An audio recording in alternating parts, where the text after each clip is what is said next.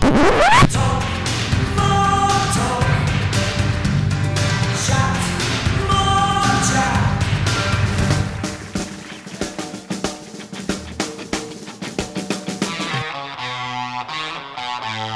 love, everybody. Ringo here. Beautiful day in L A.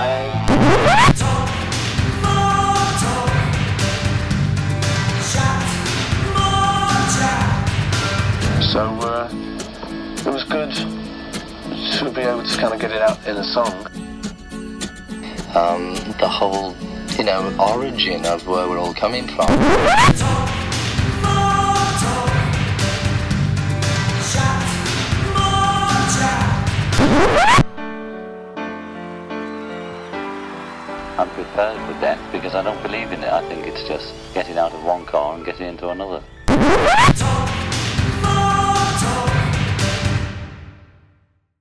Hi, hi, hi. Hey, hey. And welcome to another edition of Talk More Talk, a solo Beatles videocast. This is a bi-weekly show that we do every other Monday night at nine p.m. Eastern on our YouTube channel. And here on this show, we talk almost on every single program about the solo careers of the Beatles, their history, their music, songs, albums, you name it. I'm Ken Michaels, one of the four regular co-hosts of this show. Hopefully you're familiar with my radio program that's been on the radio for forty-one years on the Beatles called Every Little Thing. I also am involved with another Beatles talk show podcast called Things We Said Today.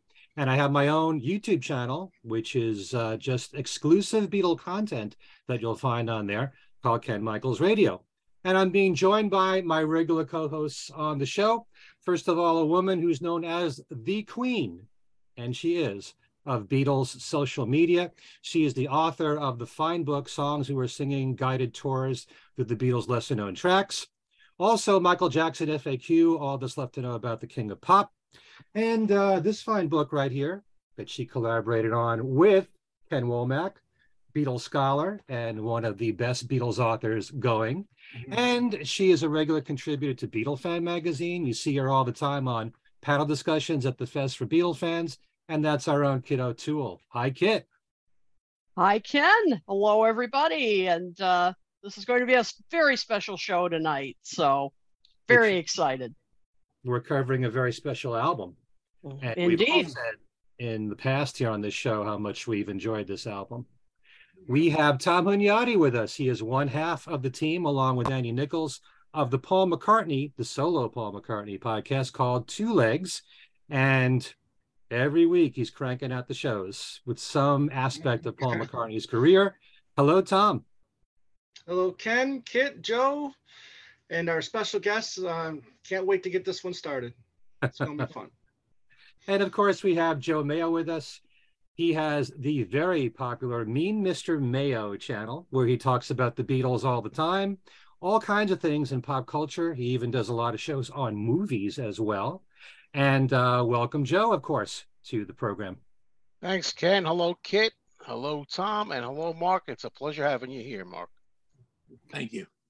And uh, with Ringo Starr just celebrating his birthday, we thought we should do something special for Ringo, and uh, we always talk about anniversaries here on this show. We know the Ringo album from nineteen seventy-three mm-hmm. has a fiftieth anniversary coming up in November, but then back in March, the Ringo Rama album had its twentieth anniversary. So we thought, why not invite Mark Hudson, who produced the album with Ringo and was so involved with all the songs, co-writing with Ringo, playing on all the songs, to invite us to our show. Um, Mark has had an incredible career. You know him all the way back to his days with the Hudson Brothers. He's had a successful career as a producer, producing acts like um, Ozzy Osbourne, Aerosmith, Cher, Hanson, and of course, Ringo Starr. We are more than pleased and honored to have him on our show. Welcome, Mark Hudson, to Talk More Talk. Hi, everybody. Mm. Hello. This is the album, as Kit was holding up. This one's signed by Ringo, actually. This is the deluxe edition right here. Yeah. Uh, Ringo Rama. Yeah. And um, for you, uh, Mark, you may not be familiar with our show, but we're all going to ask you questions. We're going to go around like a round table here. and ask you questions about the album. But before we do, why don't you just tell the folks how you came to work with Ringo? Did you know him back in the days when you were in L A, where you also hung out with John Lennon? Because I know yeah. John was aware of you. Yes. And the Marx Bro- uh, not the Marx Brothers. Didn't he say you were the Marx Brothers? Yes. Close. um, ahead of myself. Was Ringo aware of uh, the Hudson Brothers? When yeah, he-, he was. And I knew him when he had a permanent. So if you look back at the Ringo pictures when he had the curly hair, yeah, yeah, you know, I knew him, and he knew us, but it was never anything musical. He was a Beatle.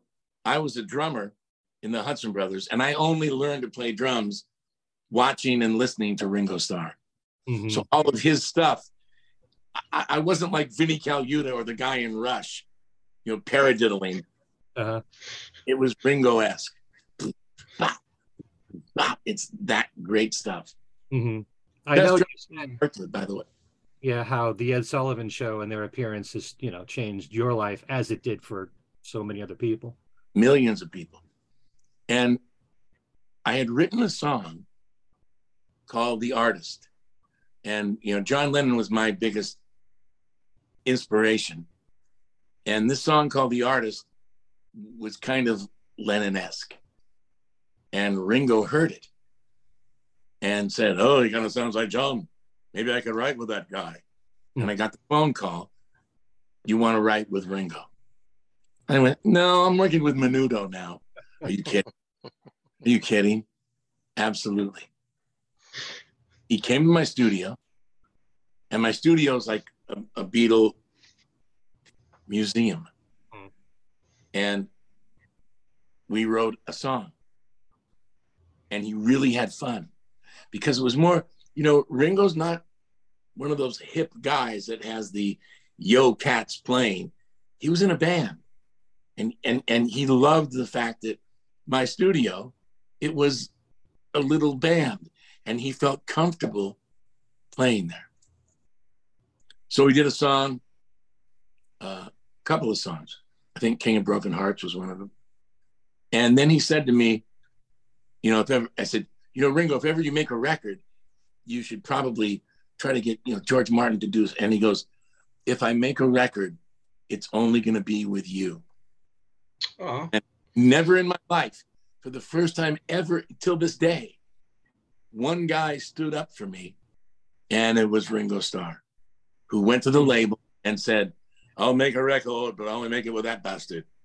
He didn't want to know about the other. He wanted to make it with me, and he stood up and said I was going to be the producer, and that was the beginning of that relationship and my joy forever. Mm.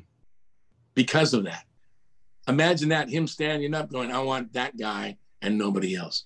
I was pretty pretty blessed, very grateful, and I worked my way down to being somewhere between the ninth or eighth Beatle. So I was working down for millions. And I, I kept getting closer and closer. Hmm. Eighth or ninth.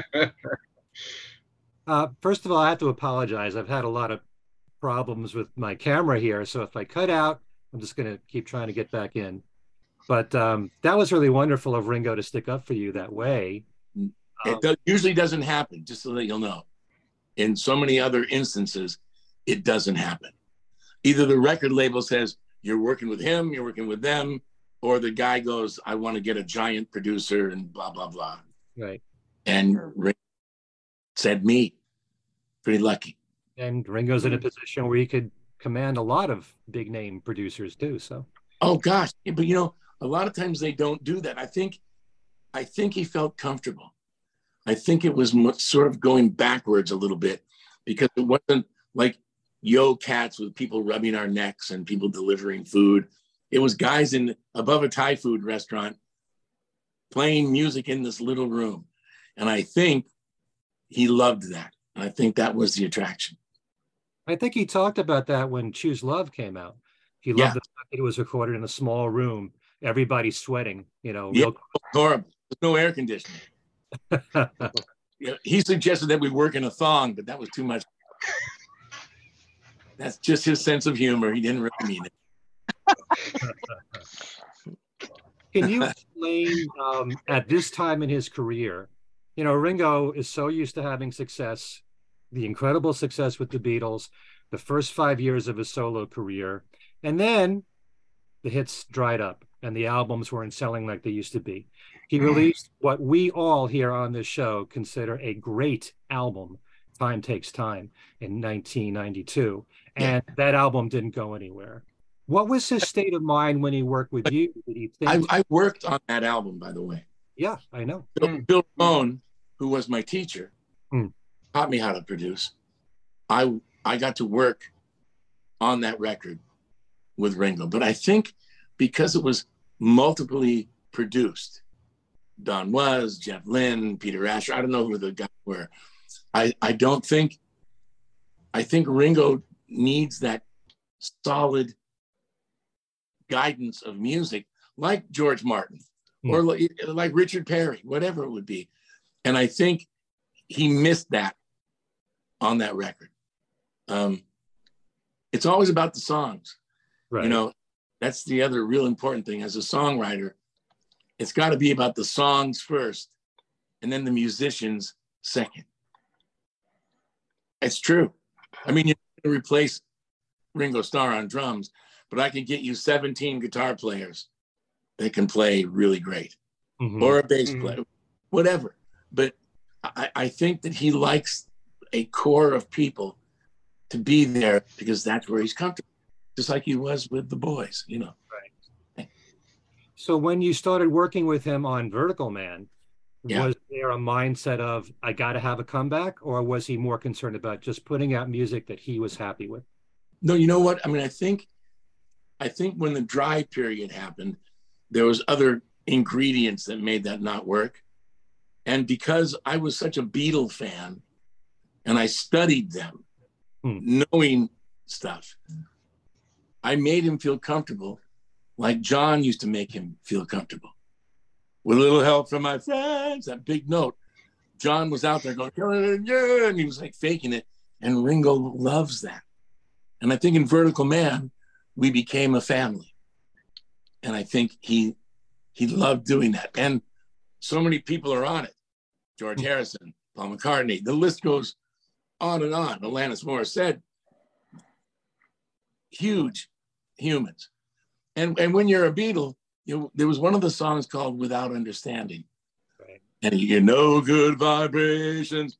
And he went, oh, it'd be great if I could get Brian to come down. He picks up the phone and he calls Brian Wilson. And Brian Wilson comes to my studio and sang the background on that. And, and, and, and Brian is genius, but has his own way of working. He walked in and said, you're very peppy. You take pills? I went, no, no, I don't.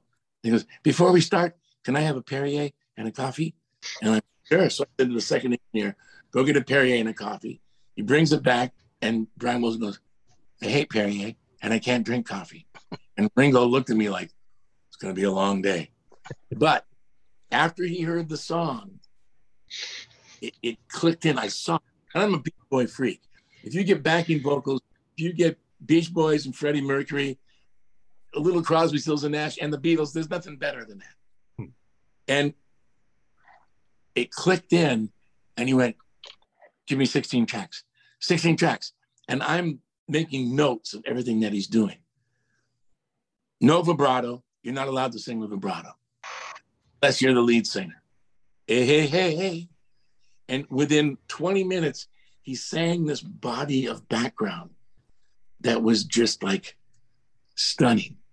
And he said, and every track, every vocal track gets four tracks. And he said the reason of that is because when you see a wavelength, it usually does this. But if you do four of them, it becomes so big, it becomes a thick cluster of sound. And I'm going, oh, I can be hit by a truck now. Here I am with a Beatle and a Beach Boy. Doesn't get any better. And at the end of the thing, Brian Wilson went, hey, Ringo, this is great. A Beach Boy and a Beatle in the room. Can I get a copy? And as he finished the word copy, Ringo went, no, like shouted it. And he, yeah, I got to go to supper. And he walked out and turned left and went to dinner.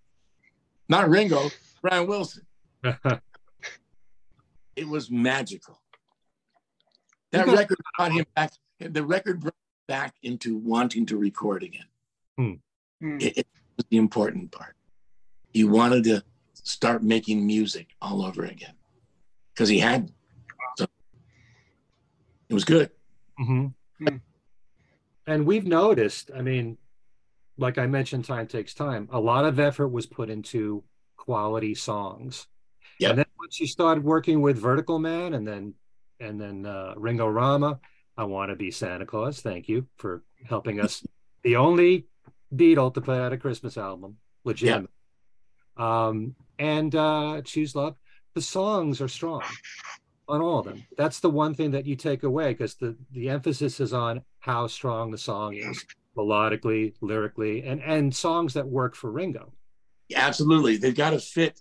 They have to fit his style and his voice. And because I was such a Beatle freak, I would always I always knew what he was singing with them. Mm. So I geared the, the keys to be a comfortable place that he could handle. And and it became easy. And and, and pretty weird because now and then he would do a Beatle thing on the drums and just look at me like, I bet you don't know that one. I went, of course, that's the beginning of Glass Onion, you bastard. Like I, I knew all, all of his stuff I knew. And and he goes, you know more about me than I do. The truth. Which is possible. I'm a fan. I'm a fan.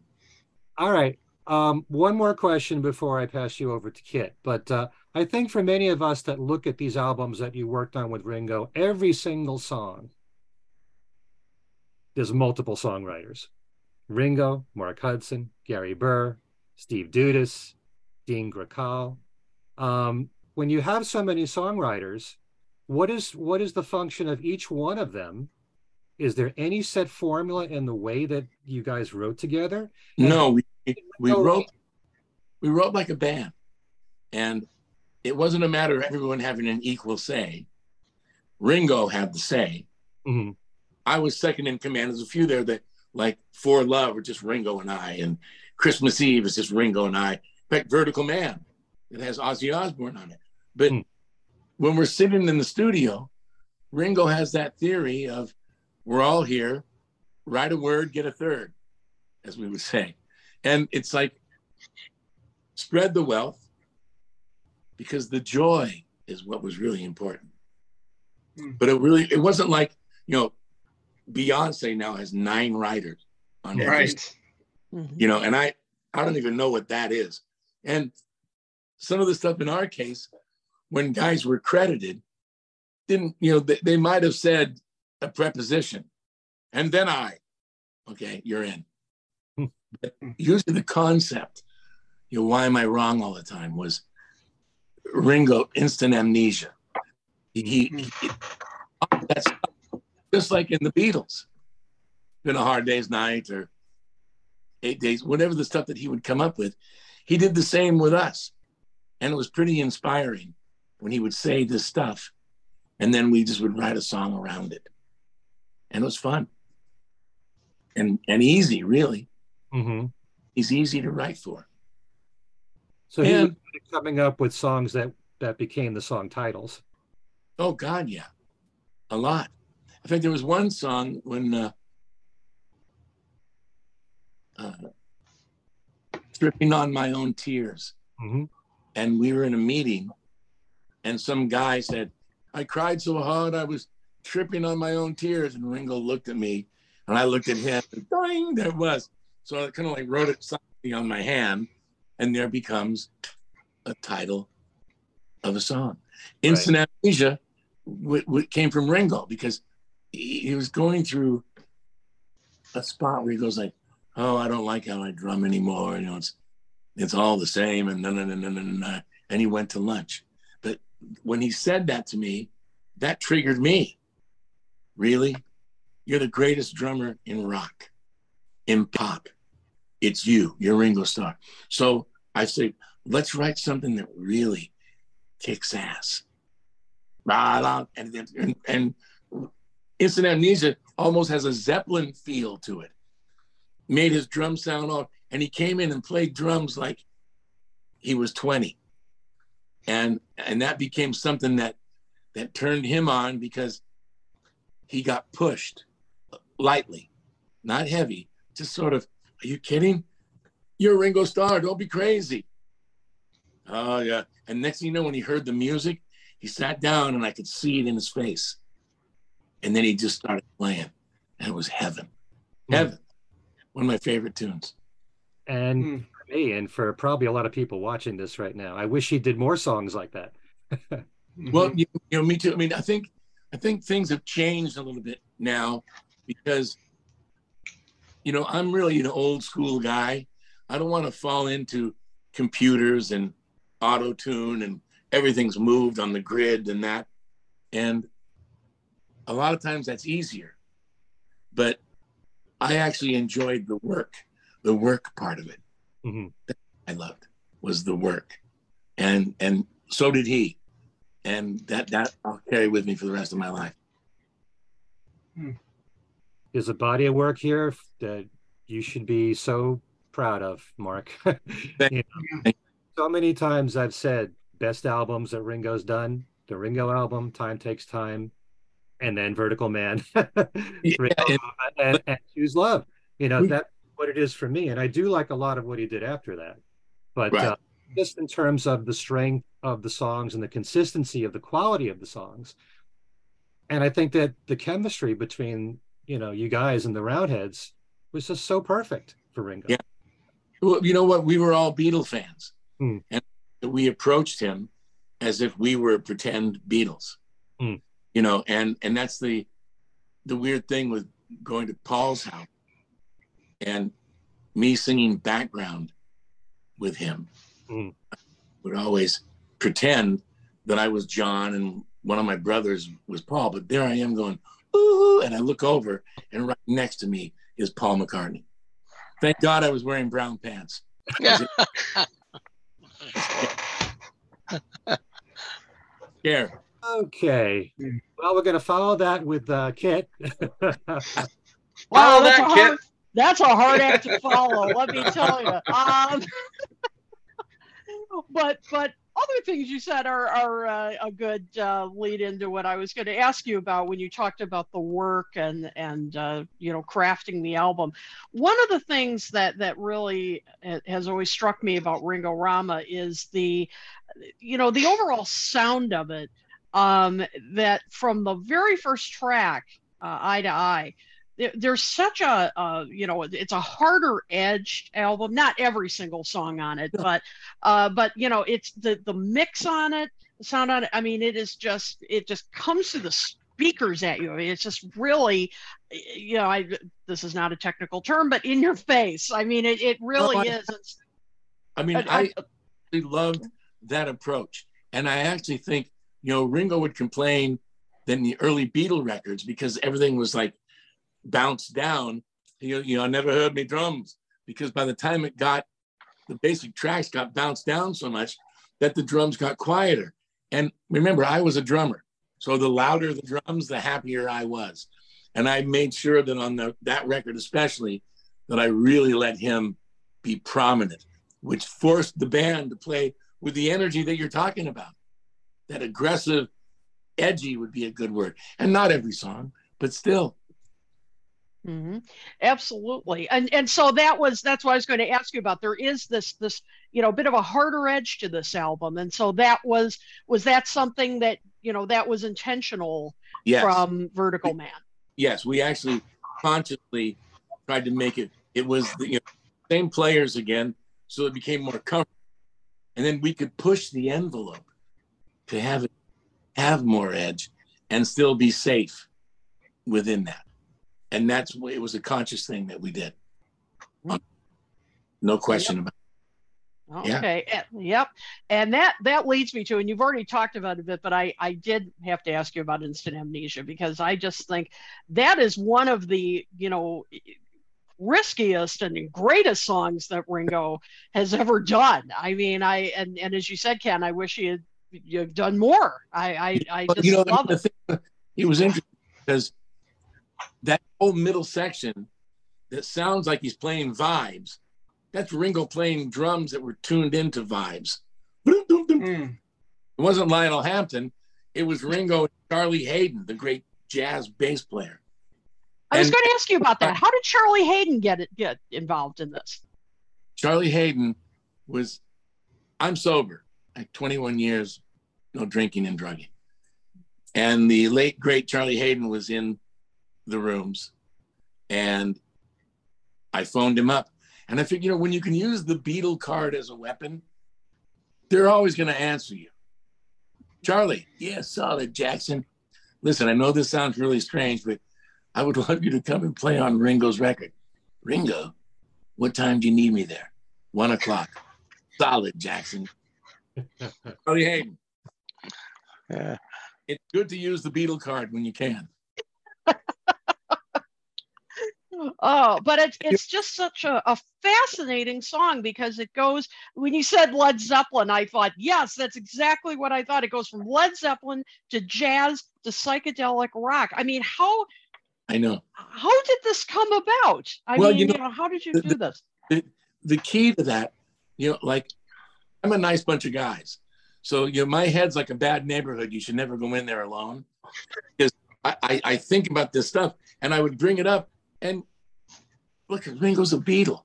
You know, tomorrow never knows. Like, for the first drum up, boom, chop, da, da, da. So experimental, he was teaching me how to be experimental. So when it came to Instant Amnesia, I wasn't afraid. So let's make it heavy so you can really play those drums loud. And then let's kind of get fruity and jazzy, and you can do that thing. And then the psychedelic ending was like, we all took L S D and just flew to another universe. But we loved it. It was great. I love that song. Yep. There's yeah, some great, I mean, great, great drumming on there for Ringo on that one. No, I know, and that was the one when he said before he went to lunch, "Oh, I'm not a good drummer anymore. It's all the same, and I've been doing it so long." Really? He said that to me. He went to lunch, and I went, "Oh no, you don't, Mister Starkey." Mm. And that's what Bottle is the end. He came back and said, "Sit down and play that," and he heard the groove, and then just went off. I didn't have to say, it was the easiest job producing him because I never really had to say too much. He was the best guy for playing a song than any musician I've ever worked with. He mm. knows how to play the song. And that's what he did on that. And to me, it's one of the drumming performances ever. That's actually what I was going to, another question I wanted to ask you, because you mentioned that uh, in an interview, that one of the reasons Ringo, the favorite drummer, is that he knew how to play the song. What what did you mean well, by that? Because, you know, it's like, I, w- when we got close enough, I could go down the Beatles street a little bit and get answers. And I said to him, you know, because I studied him as a drummer. And I would say, how did you come up with that? And he goes, well, I just played the backbeat, and then when they would shut up, I'd do a drum fill. There it is. He stayed out of the way. It wasn't like more of me, let me paradiddle and do drums. He just like, nothing you can do that can't be done. Dum, dum, da, dum. He just stayed there, right with the song. But then when he would add the drum fill, that's when you go, oh. And because he's a left-handed drummer playing a right-handed kit, he would always lead his fills with his left hand because he was left-handed. Because usually you're playing, and then the right hand is the one that leads your drum fill. He would lead his drum fill with the left hand. And that's why his stuff had its own thing that's very, very difficult for people to recreate. That simple. Wow. And during the, uh, during the One album, we were at Abbey Road with George Martin, and they were playing... You remember the the uh, the Cirque du Soleil thing where they're using different parts of the record. And we were sitting there, and I hear these drums, and I go, wow, those are the drums from Maxwell Silver Hammer. And we went, no, they're not. Went, yeah, they are. No, they're not. Yeah, they are. And then George Martin turned around and goes, Richard, he's right. And Ringo looked at me. And then another one comes up and goes, well, that's not the guitar part that... It's under Bulldog? No, it's not. Yes, it is. No, it's not. Yes, it is. And it's like three times. And every time George Martin turned around and goes, Richard, he's right. Ringo then grabbed his drumsticks and signed them to me and goes, here, don't sell them at Sotheby's, you bastard. Yeah. Because Great. He knew I was such a fan. All of his drums knew.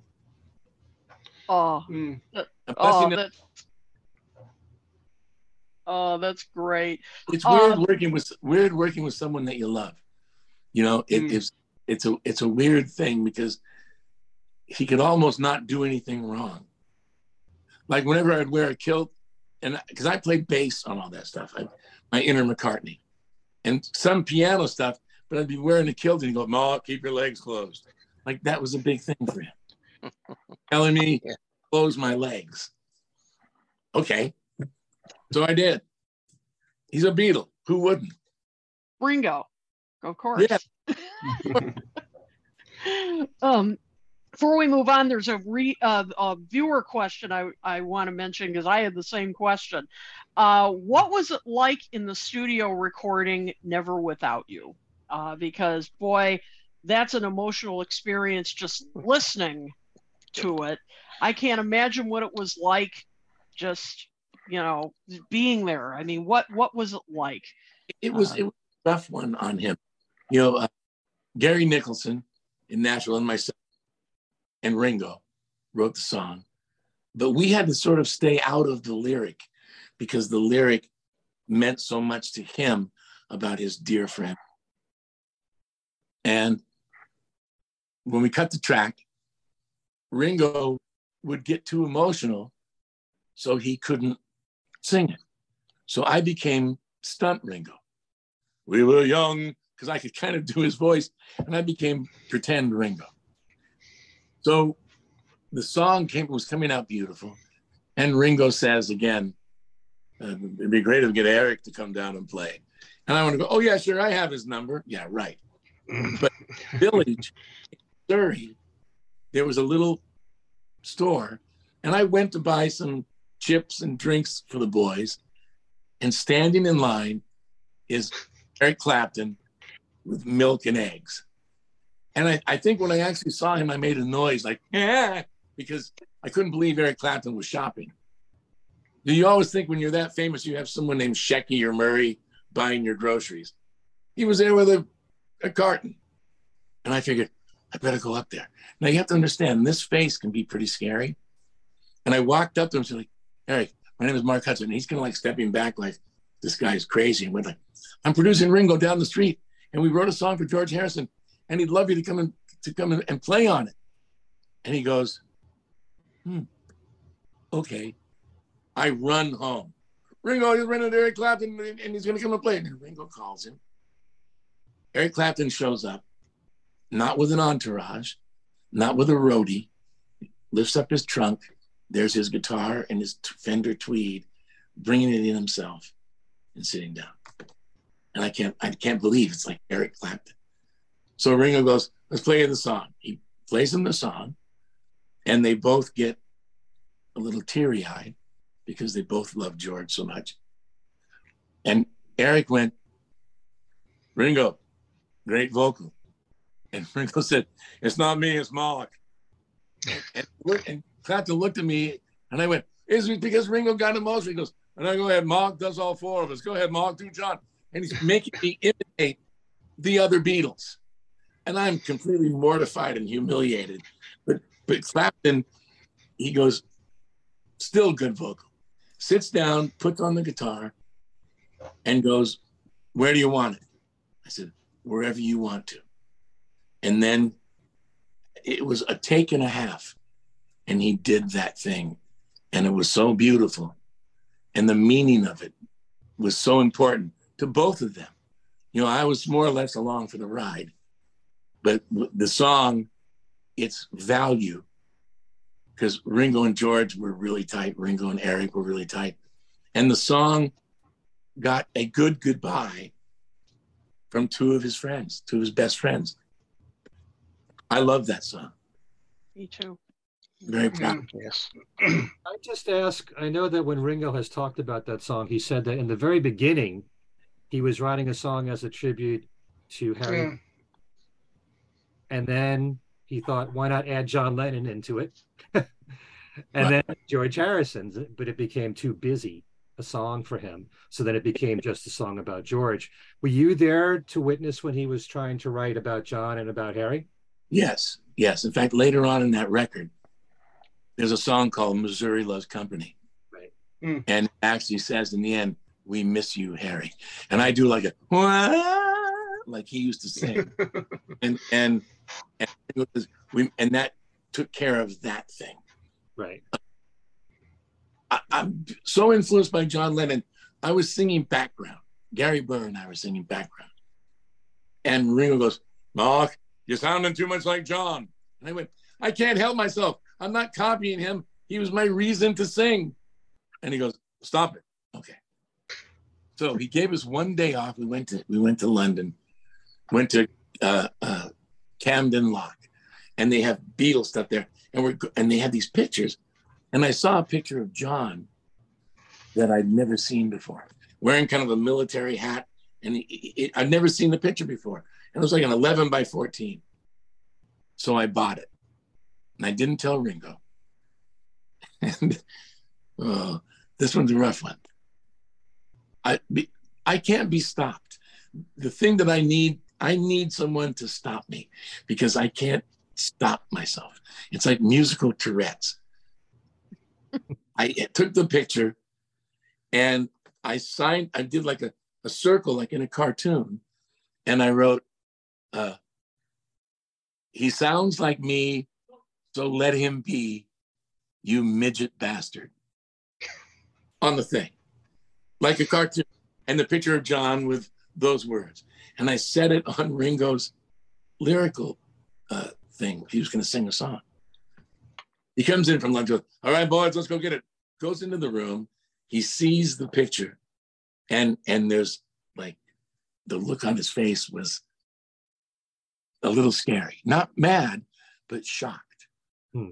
He goes, Mark, come out here. And I'm thinking, this is it. I'm fired. I didn't get to finish the record. I make one bad John Lennon joke, and now I'm going to be frisbeed to the cornfield. And I walk out and points at it, and and I turned it. I, I turned it sort of like Woody Allen. I'm sorry, Ringo. I, I, I was reclamped. I saw. I was trying to make an excuse, and he goes, "What about this?" And it was, "You midget bastard." And I went. I just. I wrote it down as if it was John. He goes, "How did you know that John used to call me that?" And when he said that, it was like, and, and I saw his face kind of well with a bit of a tear. And and I was once again wearing brown pants because it was, and he goes, how did you know? And I didn't, I didn't, I didn't know. And now there that was, and that got us to another vocal. But the whole relationship was like that the entire time. It was like that. I, we were having so much fun. And then sometimes it would cross the line and be too much fun. And if anyone's going to yell at me, it might as well be a Beatle. Mm. Yeah. And, mm. Wow. Mm. Yeah. Great. Amazing. Tom? Lots of stories. It's one of my favorite songs, Never Without yeah. You, though. Uh, yeah. You. Oh, brilliant, sure. brilliant, brilliant track. Thank you, Mark, again, for, for being here and taking our questions on this really. No problem. I, I think it's a very strong album that you helped create, and and being someone that does a Paul McCartney podcast, I'd regret if I didn't ask you about uh you know English Garden and incorporating um you know the lyrics to Let 'Em In into that song. So well, if you can uh, you know enlighten us uh to that. Paul McCartney guy, I'll give you a couple yeah. on English Garden. All of those sounds like the horse, and the, we went and created. There's actually a picture of Ringo and I out in the rain with umbrellas, right. recording the rain. And is that it right yeah. there on the back? Yeah. Yeah. And, and there it is. And by the way, I don't know if you guys can see that, but that's Ringo and I at Paul's house. Uh, the mill blurry, the- a little blurry. Yeah. Yeah. It's the background. The background. It's the background. The, what does the yeah. Yeah. Yeah. Hey. But that's all right. Anyway. Okay. The the uh, at the end, Ringo's singing it in my English garden, and I love that song too. And all of a sudden, out of the blue, he just goes, "Someone's knocking at my door, somebody, and I'm going, oh God, here goes the lawsuit. Thank you. Here goes the lawsuit. And I, I felt like, who's the kid that looks like a leprechaun who just won a lawsuit from Marvin Gaye? Uh, uh, Ed Sheeran. Ed Sheeran, right, the leprechaun. the, I, I thought, oh no, English Garden has nothing to do with knocking at my. So Ringo's, oh, don't worry. And he calls up Paul, and Paul says, I'll just talk to the publisher. And Ringo went, I'm talking to the bloody guy that wrote it, you bastard. And Paul, and then he just, we just left it alone. So we did it for nothing.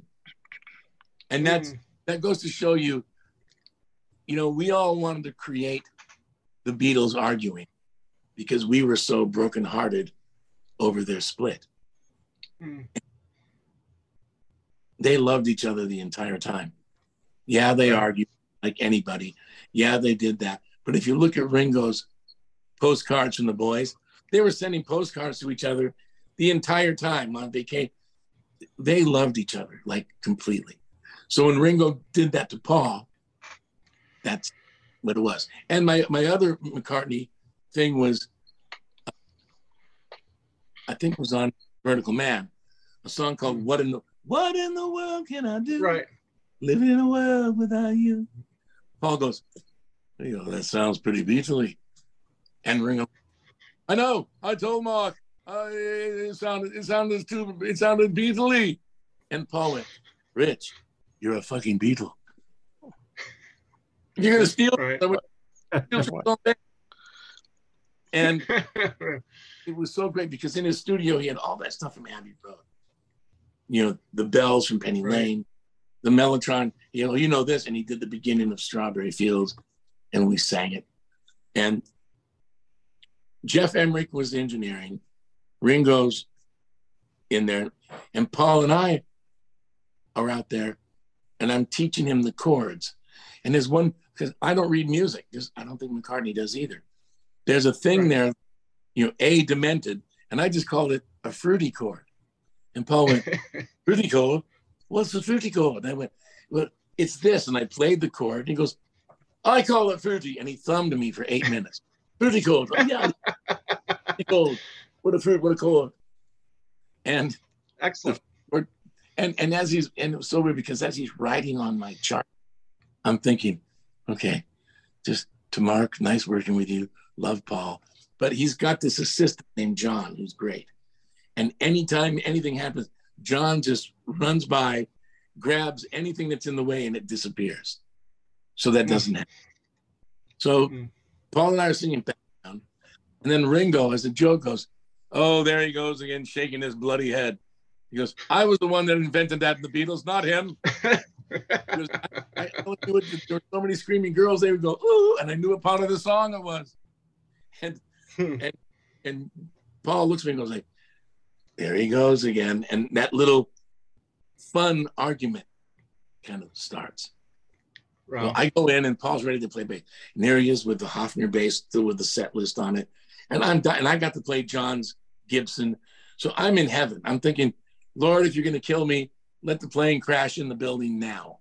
Because this can be better. Than- and McCartney's playing the bass and he sounds just like Paul McCartney. Jeff Emmerich is the engineer, Ringo standing next to me. But the fruity chord bass note was supposed to be a C sharp, and Paul kept hitting a C. And I, I looked at Ringo and I went, he, you know the, the fruity chord, Rich? He keeps hitting the wrong note. And Ringo goes, I'm not gonna tell him. And I looked at Jeff and goes, don't look at me. And I went, oh God, so it's gonna be me. And I'm thinking, here I go again. I'm going to press a button, and I'm going to be frisbeed out of Sussex, never to be. And yeah. I turned into Woody Allen again, and I pressed the button. Uh, Paul, yeah, Ma, yeah, look, look, brother, yeah.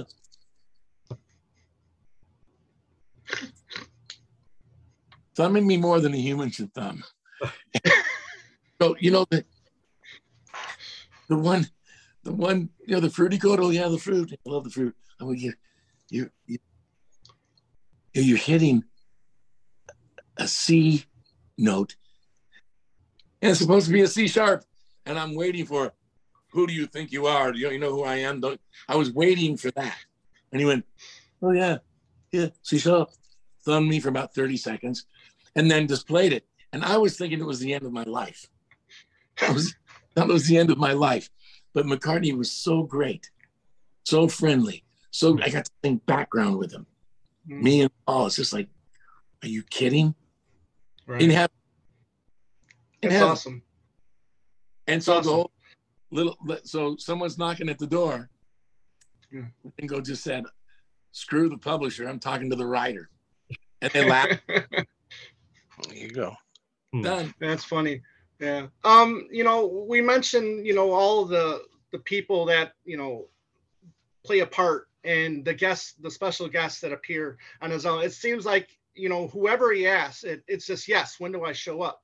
And I love that. Um, one of my favorite songs on the uh, on the album is uh, Write One For Me. I love the double meaning to that. I love, I'm a big Willie Nelson fan. So if you can talk a little bit about uh, about that track.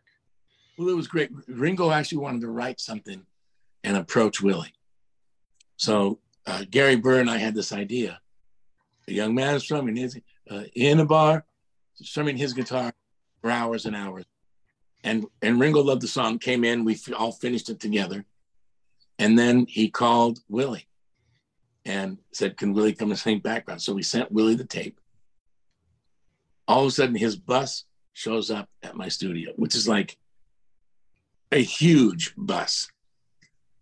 And the call goes, Mark, Willie's in the bus. Can you, can you go in there? So, are you kidding? Run downstairs and knock on the bus door. And when I opened the door, just a waft of smoke. It, I had to take a sobriety just for going on. And there was Willie Nelson, and like just the coolest guy ever.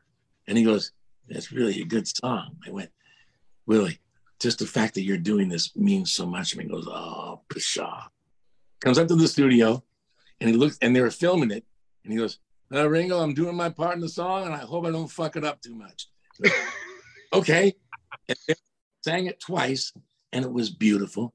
His harmonica player came and played harmonica. We took pictures, and he goes, well, you don't need drugs when you're in this studio. It's so darn colorful, I don't need to smoke anything. And I wanted to smoke the Buick before he came up here, but I let, let it be. He was fantastic. Everybody that worked on this stuff is like, right. I feel like, you know, where's Waldo? How did I end up with all these people? Dave Gilmore and Platt, Willie Nelson. How did that happen? Timothy B. Schmidt. Yeah. Yeah. yeah. Excellent. Um, know. You know, oh, go ahead. Sorry. No, no, no. It's, it's just like no. all of the guest stars, Sean Colvin. I mean, people mm-hmm. were showing up because they wanted to be part. Uh, you know, the Beatles have that impact. And Ringo even has, I'm, I'm not putting the other guy down, but Ringo sort of has that, he could be the postman. Oh, hello, love. You know, he's not doing, oh, darling. He's just sort of that guy. And that guy is a safety net. And it's a net that can really be loved in a big way. And mm. he possesses that. It's in his personality. It's in his drumming, it's in his songwriting, and in his singing voice. Same thing. Yeah. I love the track because it reminds me of, of Paul's uh, Right Away as well, as it has two different meanings. You can, yes. you know, play around with that. So that's one of the things I really love about it. But one little funny thing, I, I don't know if you, I mean, I'm sure you guys did this on purpose, but on the back there, it says produced by Mark Hudson and Ringo Starr, and then produced by Ringo Starr and Mike Hudson. Was there, was there? We were always fighting for credit. Like he would, he would write a lyric and then he would sign my lyric. And then he'd come up with a good idea, and I'd put in parentheses, written by Mark Hudson. So it was our sort of in-joke that we constantly kept that going. So on the records, it was produced by Mark Hudson, Ringo, Ringo, Mark Hudson. And that was our tipping our hat to our own sense of humor. Uh, like he has an incredible sense of humor. Like right. his sense of humor is great, right. just great. And, and that's why we did that. And we did it all the time. And whenever we would, then we would take credit for each other's work. It was our, our, our in joke, you know. Yeah. Excellent yeah. stories. Thank you, Mark. Joe, go ahead, buddy. Okay, thanks. Well, you know, Mark, I have a, a couple of questions relating to the album, but before I do that, there's something that I've always wanted to ask Ringo if I if I was going to meet him or at least compliment him on. So I'm going to ask you uh, in a roundabout way. Yeah. Okay, now, you know, I go to see Ringo. We all go to see Ringo uh, live, and he used to do, I don't know if he still does it, a routine where he'll say, I have a new album out. And he'll say, how many people have it? And he'll go, one, two, three. And I always feel like, no, no, a lot of us out there appreciate your new albums and your new music. So I, my question in that regard is, was he aware that people liked his music, his new music? Or did he honestly always feel like, ah, nobody's interested no, in this? You know, it, it never, it never really was negative. All of them, their real time was the Beatles. That's when they were all selling masses, massive amounts of of uh, vinyl or a C D or tape. And Ringo was always like, it's sort of like how they would give George one song, maybe two songs on an album, because it was so Lennon and McCartney, and Ringo would get one, you know, if he was lucky. And the, you know, the insecurity or or putting himself down sometimes becomes like a uh, not a cover-up, but like, well, I'm not really a singer. Yeah, you are. Yeah, you sang Photograph. Yeah, you sang Little Help. You sang Boys. So you sang Good Night. John Lennon wrote that beautiful song for you, Ringo. Mm. And and sometimes he he still needs to hear that. You know, records are not selling like they used to. And that's, even look at McCartney. They're not selling like they used to. And that's just a sign of the times. Uh, Ringo loves recording, and I don't think he'll ever stop. Um, he loves making music. And he's all about peace and love. And if you hear, most of his lyrics are surrounded by peace and love, because that's the message that he wants to give. And he does, beautiful, like on his birthday. twelve o'clock, everybody say it. And he means it. He's not, it's not like, oh, I better do that, that's my image. He really means it. He means it. And and for that alone, you gotta love him. It, I don't think, I, I, you know, it might be tougher.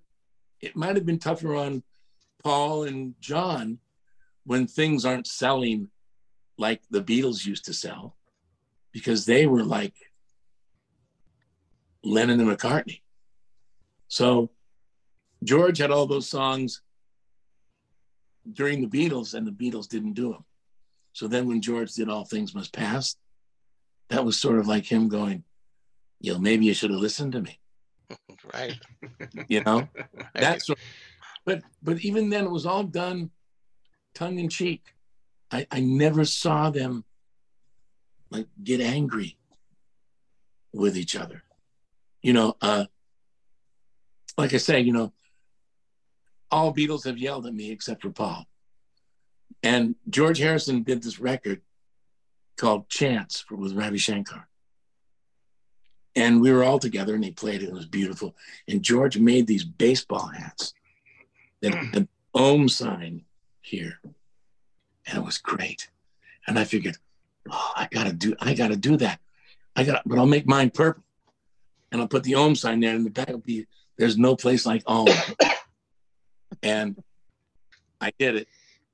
And then Ringo got the call from George going, he stole my design, the bastard. And Ringo went, well, George, it is five thousand years old. But the thing is, George twisted the Ohm sign. And I, I didn't know my Ohm from my ass in the ground. So the twisted Ohm, I didn't know what the right way was or the wrong way. I just saw the George, and I, I did it like that. So I had to call him and apologize. George, I I I, I didn't know. All right, good, give me a hat. So I gave him a hat, and I was forgiven. So constantly yelled, but you know what? I probably deserved it. So. Okay. Uh, well, um, one of my favorite tracks on the album that we haven't talked about yet is Imagine Me There, which I think is a really beautiful ballad. I was yeah. wondering if you could tell us a little about that, maybe the writing of it, uh, you know, input. That, that one, that one I think was just uh, me, Ringo, and Gary Burr. Gary Burr and I went over uh, to England, and you know, Ringo's mind is a beautiful thing because, you know, Imagine Me There, what a great title. And, and and he always comes up, you know, why am I wrong all the time? Just stuff that people don't think about. But when it, Imagine Me There, it's sort of, he misses his wife. He loves Barbara like nobody's business. And whenever he would have to go away, he would miss her. And he would do like, imagine me being there, because that's what I'm doing, imagining me being there. And the three of us just cut the track. It wasn't the whole band. It was just the three of us. And it, the songwriting was more intimate. The playing was more intimate. And his vocal was extremely sort of like wonderfully romantic and passionate. And, you know, you, I'd always let him sing how he wanted to. And then if there was something that I wanted to flip or turn around, I would say it. And he'd go, oh yeah. And then he just would do it immediately. And it was done. And he always loves to double track, quite like Ozzy Osbourne. He loved his voice double tracked. It's like John Lennon loving his voice with slap on it, you know, instant karma kind of thing. So that song was very, very intimate. And I'm sure it was about Barbara and his feelings towards her. So the whole process of that was three guys, basically. Very, very sweet and touching track, that one. Yeah. Now, uh, I know you had something to say, and I was thinking about it, about the album cover, the drawing mm-hmm. on yeah. the album cover. So maybe you could talk okay. about that. There it is. Well, the we were working, and he said, if you want me, I'll be at extension two sixty-nine. And he just put X two sixty-nine. And he put it on the wall. And and I, I thought to myself, that's that's not right. And I had all my colors with me because I was an art student before I was musical. And I went, I'm just going to draw a version of him, what he's wearing today. And I got my stuff and I drew it over that. In fact, if you actually see the album cover, I think on the top of his hat, you see the word Ringo, I think going yeah. across his head, if I can remember. And we yeah. kind of disguised it a little bit. And then when you see the D V D, you see Dave Gilmour playing, and on the wall is this stupid little picture. And during the whole making of the record, and the famous Henry Dills shot stuff, like so many famous photographers. And at the end, Ringo went, I know what the album cover is going to be. I went, is that picture that Henry Dills took of you outside in front of the, your huge peace sign? No. Is that picture of you and Barbara in the garden? No. Is it in front of the big tree that's dying? No. Your painting. What? Your painting is the cover of the album. Mm. And I believe that he did that. And it's so interesting because, you know, later on, you know, I, I won a Grammy for Living on the Edge for Aerosmith. My mom only ever looked at me as my son, the painter. Mom, I'm producing a Beatle. Oh no, honey, you're an artist.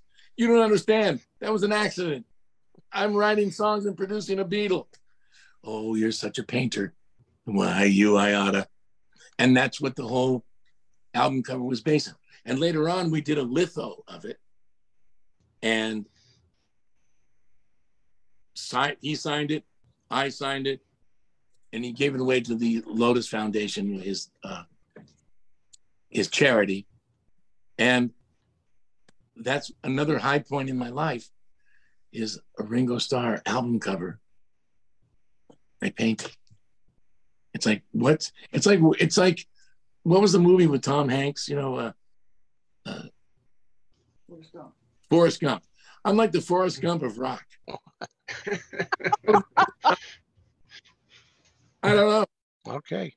Well, can I, can I get one more question? Please. I don't yeah. want to take all the, but um, I think we've all been wondering about this. You know, the the Beatle-esque harmonies and uh, uh, that you, that were on a lot of the albums that you were involved with. Uh, how how deliberate was that? I mean, like on the Christmas album, even you know, it sounds very Beatle-esque, and you know, watching V H one Storytellers, you get a real Beatle vibe, and I'm thinking that's Mark. I always thought, you know, it's Mark trying to ingest that in there. True. Well, no, I mean, but I, I couldn't help. You don't understand something. I was such a Beatle fan. How could I not do that? And because of his comfort, that's where he came from. So I wanted him to be reminiscent of what he was before. So all of our harmonies were based in what the Beatles would have done. And it, it's really that simple. And thank God he allowed it. Like mm. he, he liked it. And I and I'm proud of that stuff too, you know. Um, I forget what song, uh, Fading In and Fading Out. I think it might be Choose Love. I don't know. They're all mashed together. But one time he said, like, oh, go on out there and pretend you're John and Paul. So we got to. It was like Christmas gift every day doing that. And Gary Burr and I did all the backgrounds. We just sat down all... all the clusters of harmonies are just two humans. And sometimes early on, it was just me, but that's the sort of Freddie Mercury-esque, you know, blasts of harmony. But it, he let us do it. And why should he not do it? He's a Beatle. What's he gonna do, a disco album? No, let it be who he is. He did already. No, I was going to say he kind of did. he, he did that, right? No, but it, it worked. And I think you know, I, I think some of us here we look down on the idea. Some fans, you know, uh, that aren't completists. You know, they don't have all the Ringo albums. I thought, well, maybe it, it would appeal more to the average Beatle fan with those touches in there. You know, I, I think so too. Why Why would they want to hear a record that didn't sound like something that he would have done when he was in that band? And that's why, you know, when we did the, you know, Storytellers and stuff, we were in heaven. Joe Walsh on guitar, Simon Kirk is the other drummer, and Ringo. Who wouldn't want to be in that band? Once again, it's that Forrest Gump all over it. I mean, I'd like to be in. I don't mean me not. To, I'll be in the band. Yeah. I can't even. I can't even play anything. So without still. Be in the band. Yeah. Thank you very much. Very good. Was there ever a time when Ringo thought you were going overboard? Because yes. There are plenty of songs where you're referencing other Beatles songs. And yeah, you know, but he actually liked that for most part. There was a few on a song, uh, Elizabeth Reigns, mm. about the Queen. Um, we got to go to the Jubilee and we came back and and he wrote. And the fam- and the best lyric in this, uh, six hundred servants use their detergents washing the palace floor, but none of our sins are as bad as the Windsors. It's just like, and that's Ringo. I had nothing to do with that. All on him. Bless his heart. And we did a solo. And, and this is actually on film somewhere. I don't know. And the, the solo... was great. And Ringo went, Mark, that, that, that sounds like something else. And I'm going, no, it doesn't. I'm like a kid. No, it doesn't. Not really. I finished my homework. No, I ate the broccoli. No, Mark. And it was, was a direct steal from a George Harrison thing on the Abbey Road album. And Ringo said, you have to change it. You have to. And, and I tried to go, Rich, please, it's a change. And he was adamant. So what we did is we reversed the solo, kept the solo, but reversed it and had him learn the backwards solo forwards. So if yes. you hear the solo on Elizabeth Reigns, if you flip that over, you're going to hear Abbey Road. Yeah. But it was that. And then he learned it from the backwards forwards. And then Ringo goes, oh, that's great. That's very George Martin. Okay. Uh, yeah, I, I think Mark, I, I, I think that uh, uh, John Lennon used to uh, do a lot of that stuff too. Oh, God. He owned up to a lot of that stuff. I know, I know. Well, you have to get away with as much as you can, you know. Yeah. But Mark, it, it, speaking of, go ahead. Speaking of flipping, speaking of flipping over, um, you know, I'm sure you're aware of the big vinyl uh, revival that's been going on the last ten. Yeah. years or so. Was there ever talk of, of these albums in this period of time being released on vinyl, or was it uh, always just a C D? No, Ringo wanted it to be, but at that point, right. the industry wasn't ready for it. Remember, yeah. the kids just started listening to vinyl within the last five years maybe. But prior to that, it w- wasn't cost effective, but I sure would die if they released those on vinyl. Wow. Mm-hmm. The Christmas I, album yeah. is on vinyl. Christmas album. Yeah, Christmas and Time Take Time is on vinyl. Yeah, but you know, Paul was able to release his stuff on vinyl whenever he would release a new album during that period of time as, as well, when vinyl was dead, uh, if you will. But uh, it would have been cool if these if he had a chance to release no, them on I vinyl know. as well. Back no. then. Mm. I know. I mean, I, I still say an odd prayer that maybe that will mm. show up. You know. Mm. Do you have any say in that? Do you have any say as producer? No, uh, you know, would you have any say? No, you know, once it's done, you can suggest anything that you can, but it's out of your. And and that's that's what I don't like about the business, is they should leave more room for the artist, and have the artist be the one that's calling that shot. If it works, great. Mm-hmm. If it doesn't, great. Make your vinyl an ashtray, you know, if you want to. But the, the artist should really be the one to say, yeah, let's mm-hmm. do it. But now it's coming back. Now everybody's, yeah. now if you make the record, it gets to be vinyl.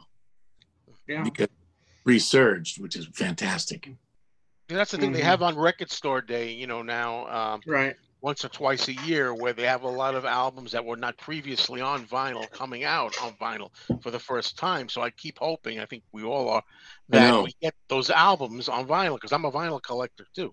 Me too. Well, and that's the thing too, because, you know, time-wise, it's just under fifty minutes. It would fit on one record if you think about it. Yeah.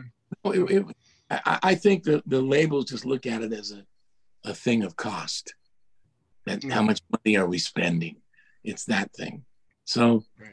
that's when it gets out of the producer's hands. Mm. You know, I mean, we got to sequence it. We never let them have any, put this first, put that fourth. Ringo and I always said, here's the running order. Mm. Yeah, right. Which was cool. You know. Yeah. Kit, we got questions from the audience? Yes, we have a couple of good questions here. One of them is, um, Not uh, not specifically, uh, I mean, it can be Ringo-rama, but other uh, from other albums you've worked with with Ringo, are there specific songs that uh, you really, that are some of your favorites that you uh, did with Ringo? I mean, uh, like which ones would be? Yeah, what are some of your favorites? Yeah, that, well, uh, I think, I think on, on Vertical Man, I loved Vertical Man. Because mm. Ozzy Osbourne, who's a huge Beatle fan, yeah. said, uh, Mark, Mark, can, can I go to Ringo record? But, okay. And he shows up. You're the Ringo man. I can't, I can't believe I'm working with a Beatle. And, and That's so, very good. that, one, that one I love. Amazing. I you love know, Mark, it. Mark, you should do the, excuse me, you should do the Beatle cartoons from the sixties, oh, dub the vo- voices over. They should rehire me. I need yeah. the work. Also like What in the World, because mm. McCartney loved that song, and he's playing bass on it, and we're singing background mm. together. And I, I actually love that song. Instant Amnesia, Never Without You. I actually love the song.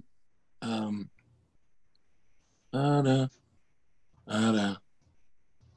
Your heart's so big, the last song on Vertical Man. And it's just George oh, yeah. Martin. The ballad, the love song. Yeah. George Martin strings. Oh, one, is it, what the heck is the name of it? I'm, I'm yeah. forgetting the sequence. Some fans, yeah. we uh, forgot the sequence. Landmine? Uh, I'm yours. I'm yours. I'm yours. I'm yours. Beautiful. I love, love, and I, I love Choose Love. That's a great song, and and we went we went for Ticket to Ride on that one. Doom, doom, doom, boom. I mean, there's so many favorites I have. When I hear them again, I go, "Ooh, I really like that one." I don't remember it, but I love that one, and that's how it works. You know, it's there's too many to pick, but la-di-da. I was just yeah. thinking. I want to before I forget this. I got to interject something. Every time I've ever seen you doing that, like live, especially, uh, well, anytime on any, any show or anywhere where it's performed, you always seem to really get into that part. Now I don't know what you say really fast. You can't always get what you want, so you, you want to be what, so you get what you want. Uh, whatever you say, yeah, something like you always seem to really get into that bit. That's that's me and Steven Tyler. See, mm. you get what you want. Uh, If if you want it, you got it. You got it. You want it. It, it was some sort of something you fast. Got it, you got it. You want it. You got it. You want it. Some sort of it was Swahili, but you got Steven Tyler going. Better follow the master. Yeah, yeah. And and I, I love that. And and also in the on Love Me Do, because Ringo did not get to play on the single version because George Martin didn't know who Ringo was, if he was good enough. So uh, was it Andy White? Yep. Yeah, studio drummer. Yeah. Yep. And so when we did that song, he goes, "Let's do Love Me Do." Really? Yeah. So Steve Cropper is on guitar from all the Sam and Dave stuff. Hmm. Steven Tyler's playing the harmonica. And we just did a straightforward rock version of it as opposed to love, love. It was love, love me do. And Ringo wanted to do it. How could I or should I say no? You can't. And we also did Christmas Time Is Here Again with Joe Perry playing the guitar solo mm-hmm. on the Christmas album. You know, it's just like, it's so great being with a Beatle because everybody wants to be with him in one way or another. Singing background, playing the guitar solo, something. They all want to be a part of it because in our history, especially for those of us in the cocktail hours of our life, I can actually say that I knew all four of them. I got punched by Lennon. Should we uh, hear that story? Yes. The record? Please. My brothers and I were signed to Elton John's label, Rocket Records. Bernie Taupin was our producer. We're in L A. They threw a party at Rocket Records. And all the groovy L A people were going like, "Oh yeah, there's a Beatle upstairs." But a Beatle? Yeah, I think it's John Lennon. I, I, I, I looked at Mark. Yeah, yeah, yeah, yeah. Ran upstairs and sitting in the corner is John Lennon by himself, smoking with a drink. And I couldn't believe it. And I walked, I walked, "John, my name is Mark, and we're on Rocket Records, and Bernie Taupin is my producer, and, and you're the Walrus, but I want to be the Walrus. And you have Yoko. I'm dating a black girl named Coco. Please, John." And he's looking crazy. Oh, boy. And then and I'd sit down, and I sat down, and I started, I couldn't believe it. And he goes, "All right, you know, one Beatle question every time we're together. You ask me to punch you in the fucking head." And I couldn't stop myself. So I think, "She's well acquainted with the touch of a velvet hand, like a lizard on a window pane." Yeah, I meant nothing. I went, "What?" Because I write in metaphor, you make up the meaning. And that was like, wow. And then, and what about Run for Your Life? Did you really write that in the bathroom? Oh. Oh. and and and so it, four times, like in the time that I knew him during that last weekend, Elton would take us to a bar that was a bit dubious, like people in hot pants. And if you dropped your keys, you had to kick them back to your car because it was pretty fabulous. And we're sitting down and, and getting pretty drunk. And he heard a song and it was, uh, "When will I see you again? When will the precious moments, are we in love? And he goes, oh, I love John. I couldn't believe in John Lipton. And he goes, come on, Hudson's, let's go have a dance. So all three brothers and John are at, in this place dancing to that song. And then I said, like, John, was there ever a Beatles song that was like that? Goes, oh. And this was like constant. It was constant. And then, oh, wow. Ringo well enough, and we were great friends. So when he would yell at me, he could like really yell at me. George yelled at me over the ohm sign, and Lennon would do it when I would ask a stupid Beatle question. Hmm. Is is it really is it really true that you wanted to sing "Oh Darling"? There you go again, Hudson. Oh, I call it love taps now. So yeah, I hope it wasn't that hard. That's what I'm saying. No, it was it was just, it was just kind of like, it wasn't like knocking me out or turning my head. It was, oh. But you know, being hit by the Beatles is pretty cool. Oh, an yeah. honor. Yeah, it was. Just ask Bob, ask Bob Wooler. Yeah. Ooh. Good. That worked. Um, I'd like to ask a few more questions. One of okay. my favorite songs from Ringo in his entire catalog is Missouri Loves Company. I love yeah. the play on words. Yes. Song. That. And when I spoke to Gary Burr recently on the other podcast that I do, Things We Said Today, he said that that was Dean Gracall. Gracall. How do you, yeah. do you pronounce he was Gracall. Gracall. In fact, okay. it's Ringo's lawyer, Bruce Gracall, it's, it was his son. Okay. And he came up with Missouri Loves Company, as opposed to like Misery Loves Company, which is the the same. And then when when we got our hands on it, Ringo, uh, all the way from, there's one word, I wish I could remember. There's one word in that song that Ringo pronounces wrong. I'm trying to think, you know, yes, Virginia, there's a world to see. Uh, there's one word in there he pronounces wrong. And I went, Ringo, you're, I don't know if that's the right way to pronounce it. He goes, it is for me. And then in the end was the I Miss You, Harry. When you hear me go, ah! And they go, we miss you, Harry, because they were great friends as well. Sure. And yeah. Dave Gilmour playing the guitar solo. Oh. So he walks in, and there he is in his Pink Floydness. He hears the song, goes, yeah, that's great. And he starts playing the solo. Now, as a producer, when a guitar player bends a note,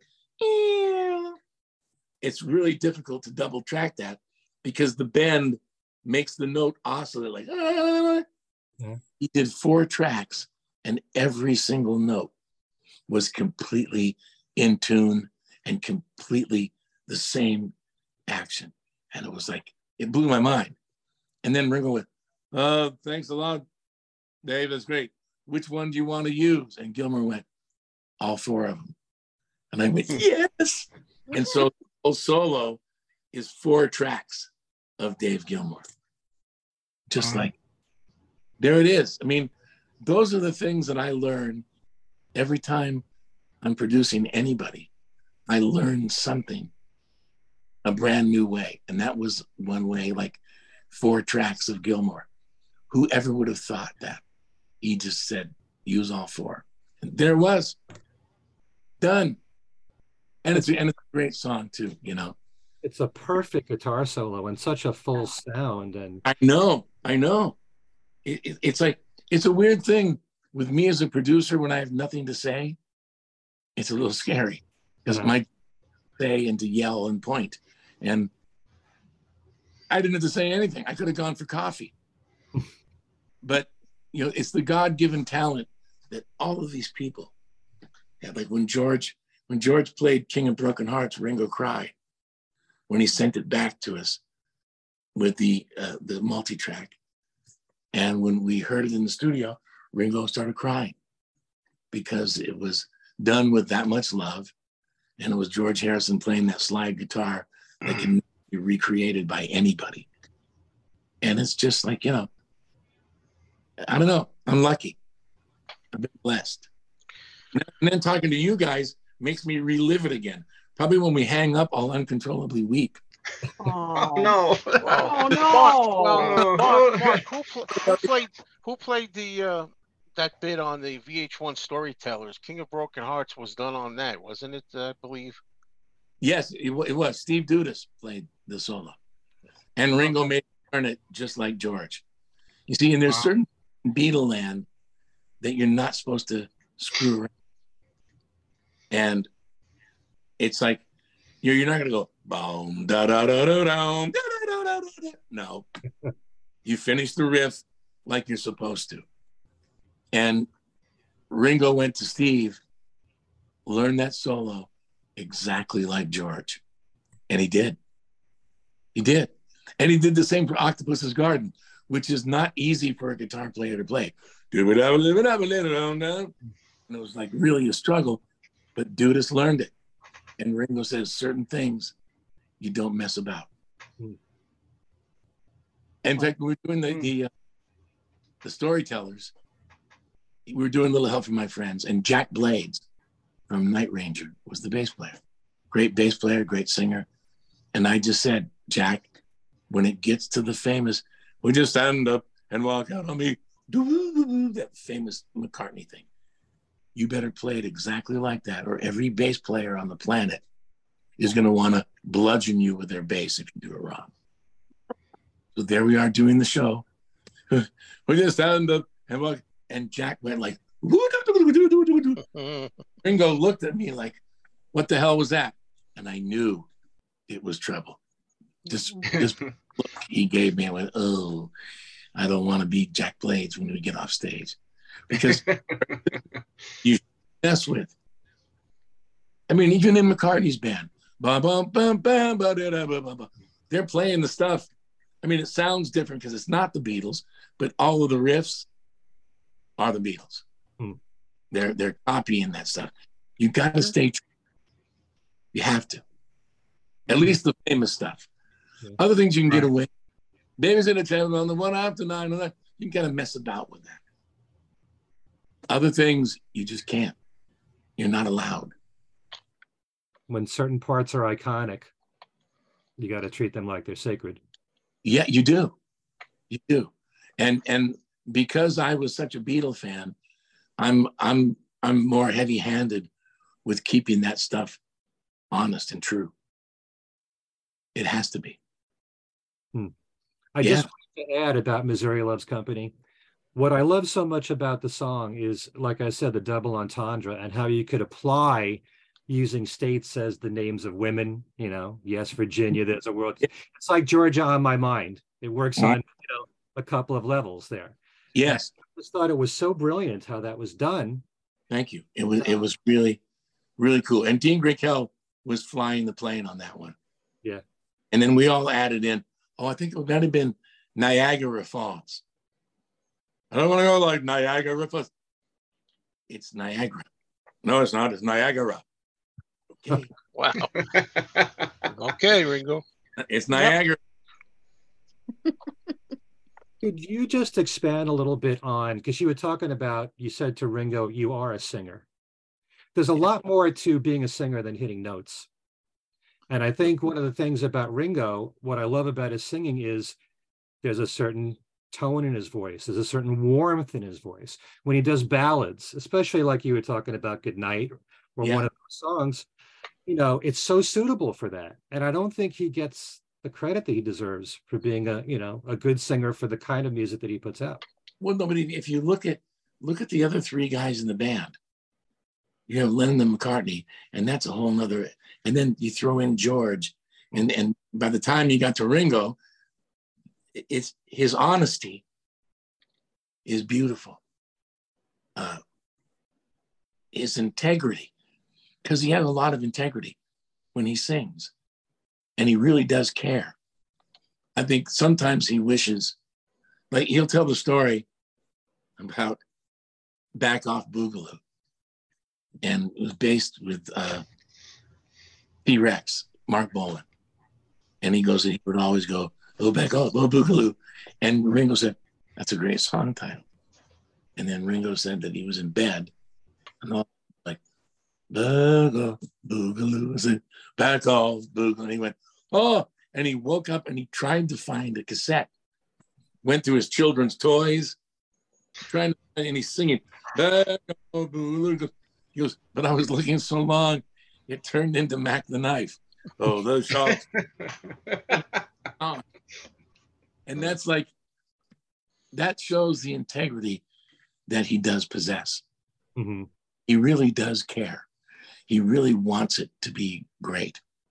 And I love his voice, not just because I'm used to it, but I love his interpretation of his music. He doesn't push himself to sing too high. And I got in trouble a couple of times on one of the songs for Love. You hurt my throat. Yeah, but listen how good you sound. I hate it. And he just hated it because he didn't want to sing that high. Hmm. So I will say, Rich, just grab onto your jelly sack and make the note. Do they think Frankie Valli, give an advice? Yeah, they Frankie Valli. Oh, wow. You were talking about lyrics. I know in one interview that, that you did with me, we talked about Christmas Eve, which I think deserves to be a classic because it's such a beautiful song. Thank you. I, like I think Remember Christmas from Nilsson, you know. Yep. Um, yep. There was a line in there, I see your presence by, by the, the... and double meaning there. Of course. Of course. So he comes up with these lines all the time in his song. All, and that was just the two of us. You know, I was at a, his apartment in London, and I said, you know, why don't we do like a real simple kind of ballad about someone, I, you know, the lights on the tree and the snow. It has this very sort of melancholy uh, lyric. And as soon as I heard him sing it with that voice, I I got goose I got goosebumps, or I had gas, one or the other. Something happened. And maybe that was oversharing, but still, I love that song. Mm. That song to me, I wish Barbra Streisand or someone of that ilk would cut mm. because it's that good. And I'm not just saying it because I co-wrote it with Ringo. Mm. Even if I didn't write it, I would love that song. And I do. But the whole arrangement itself by that, that you worked on was so perfect for it, like Goodnight. Yes. Like I did it on for me, you know, on, on Goodnight Vienna, that kind of thing with, with an orchestra. Yep. So absolutely. Fun. And you know, the one thing that I have that during the making of that record, uh, Ringo wasn't in the studio one day, and he said where the Beatles used to work in Abbey Road. He goes, you know, we were just in a corner. If you look at the top of the steps and kind of go to the right, that corner there is where we set up. In that big studio, our little area was there. And I went, wow. Now, they were they were putting tie lines in because now, you know, things had changed in the orchestras. So they cut a hole through the wall and they were putting in cords so they could record other studios through that room. Hmm. And I looked down at the floor and I saw a piece of the hardwood floor was kind of loose. And I went, I'm gonna get a piece of the floor. I'm getting the floor from Abbey Road. And the engineer went, no, Mark, Mark, don't do that. But as you can tell, I can't be stopped. Mm. And so I can't, and, and so I went, oh, I won't do it. And then I went to the second engineer and said, do you have a screwdriver? I went, yeah. I took off my shoe and I went down to the floor. Where, and and it's like it was like a long it's like this it was only like that thick and a long piece of wood, so it's not like normal hardwood floors. Mm. It was right. a, they're all thin, and I got it and I put it in my coat and I said, I gotta get out of here. I gotta at least bring this back to the hotel. And I said to the engineer, let's just take a take like a lunch break. He goes, why a lunch break? We're in the middle of the work. He said, I need a lunch break. Okay, Scotty. And I hugged him, and he felt he felt the wood of the thing on his chest. He went, you didn't. I said, I don't know what you're talking about. I got it. And I have a piece of Abbey Road in my house. Wow. And then he said the next day, you better you better clear that with Ringo. And I'm thinking, oh, I'm so tired of being in trouble. I don't want John to punch me anymore. So tired of getting in trouble. Yeah. So Mark, I call up Ringo. Hello, Mark. How's it going? Oh, it's going great. We put, we put a tabla and some sitars on him, some bagpipes. Oh, great. I went, Rich, I have, I have something to tell you. What did you do this time?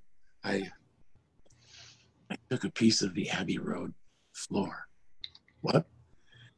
Yeah, the, the, the floor. I took I took a screwdriver and kind of loosened it. I put it in my coat. So if you want me to bring it back, I will. He goes, is it where my drums were? And I went, yes. And he goes, then it's okay. Wow. You, you would think that writing and, and singing with Ringo and hanging out with him in the studio would be would be pretty good without the floor. But yeah, can't but blame you. Can't blame the you. The floor is a piece of the Beatles. It no, wasn't just right. being punched. All, all four. Right. This was like, this is where their stuff was. Mm-hmm. Right there. And I have. Mm-hmm. Cool. Mark, we uh we we love a bunch of stuff that, that Ringo is doing currently, you know, his E Ps and his latest yeah. albums. Have you have you kept up with Ringo's uh, catalog since your partnership? You know, I do. I do. And his stuff and his stuff is great, and he's got all those guys playing on it. Uh he's never going to be bad in my eyes because he cares mm-hmm. too much. I you know, as a producer and as a co-writer of his, I, I, I would I would do th- things a little di- like that edge you were talking about. I would bring that mm. back if he was mm. open for it. But right. I love it. I think that, you know, the Diane Warren song.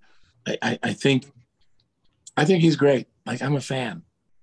So it's like, I love everything that he does. I want him to keep doing it. He's now got long hair again. It's great. Right. Yeah. Yeah, he had that hairstyle, the hairstyle a long time. Yeah. Right. Yeah. No, I know. I know. And and it's like, you know, all of his energy. You know, eighty-three years old, and he's mm. still in some major ass. That's so. It's one of the things that you can't uh, dismiss is all the wonderful hairstylings of all four of them throughout there. No, I know. I know. I mean, you know, I, I, I don't, obviously, I don't know Ringo, but I've always thought, uh, you could tell me if I'm right or not about this. A, a lot of it has to do with Ringo's, uh, when he became sober in nineteen eighty-eight and went back on tour and, and started really recording again and keeping up with the work and the touring. That's what he what he's always said he loves to do, and he that's does. Why he got in the business in the first place, to pe- play drums and play with great people. Do you think that's also therapeutic too, as much as it's fun? No question, think- no question. And I can say that to you as another guy that's sober twenty-one years. Whenever you get to play any kind of music, that's your high. You don't need a pill. You don't need the smoke. You don't need a needle. All of that is in the song. And he loves playing drums. Yeah. He loves drumming. And you could well, just tell from the enthusiasm that he shows with every tour, every, every tour. start of it. Wow. He's doing it every year. When I know. He started with the All-Stars, it would be a gap of three years or two years. Now it's every year. Yep. Wow. He's loving it. Yep. Yeah.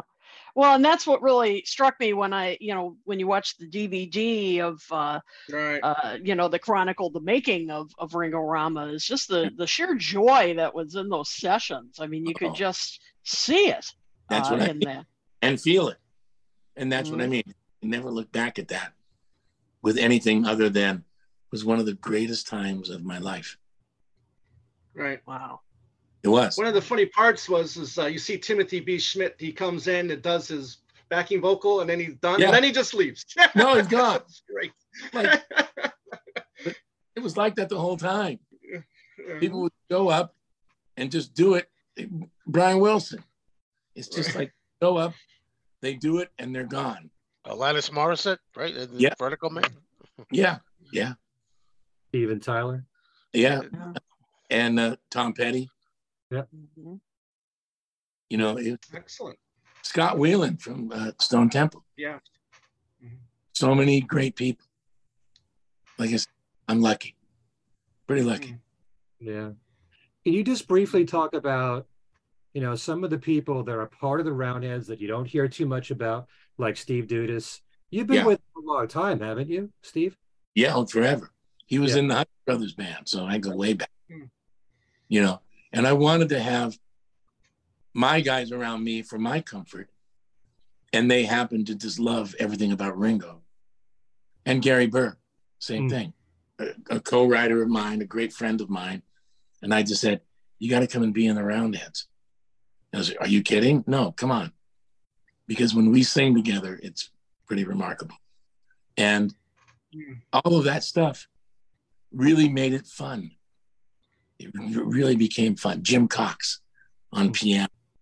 He's played with everybody from James Taylor to, you name it, Streisand. And Ringo loved the band. Still getting a guest star like Joe Walsh. Mm-hmm. Still seeing people come in from time to time. Simon Kirk. And all of those guys in, in that band were great. In fact, Greg Bissonette, I got him the job with Ringo. Mm. And now he's like the second drummer all the time because he's incredible. Yeah. And also a Beatle freak and knows every drum fill that Ringo ever played. So, you know, music moves on, and we have to be able to let that happen. But in the same time, it stays forever. You know, that's the great part about music. I've met people in my life who hate their parents, who hate God, who hate broccoli, who hate the Yankees. It goes on and on and on. I've never met anybody in my lifetime that hates music. Never. It's the one language that we all listen to. Now, you might like rap, you might like heavy metal, you might like jazz, you might like country. It doesn't make any difference the genre that you like. It's still music. And that's what's cool. Never. I'm stopping. Thank God for music. Yeah, it's the only thing I'm good at. You know, I'm bad at math. I'm a good kisser, and it's downhill after that. So I better stick with the music. Before we go, on the deluxe edition, there are three bonus tracks that were added. No, and that's right. I wonder if you could shed some light about those songs. I think okay, Ray. Hmm? I think okay. It's gonna be okay, Ray. Okay, Ray. Blink is another song. Blink. And I'm home. Yeah, and and I'm home.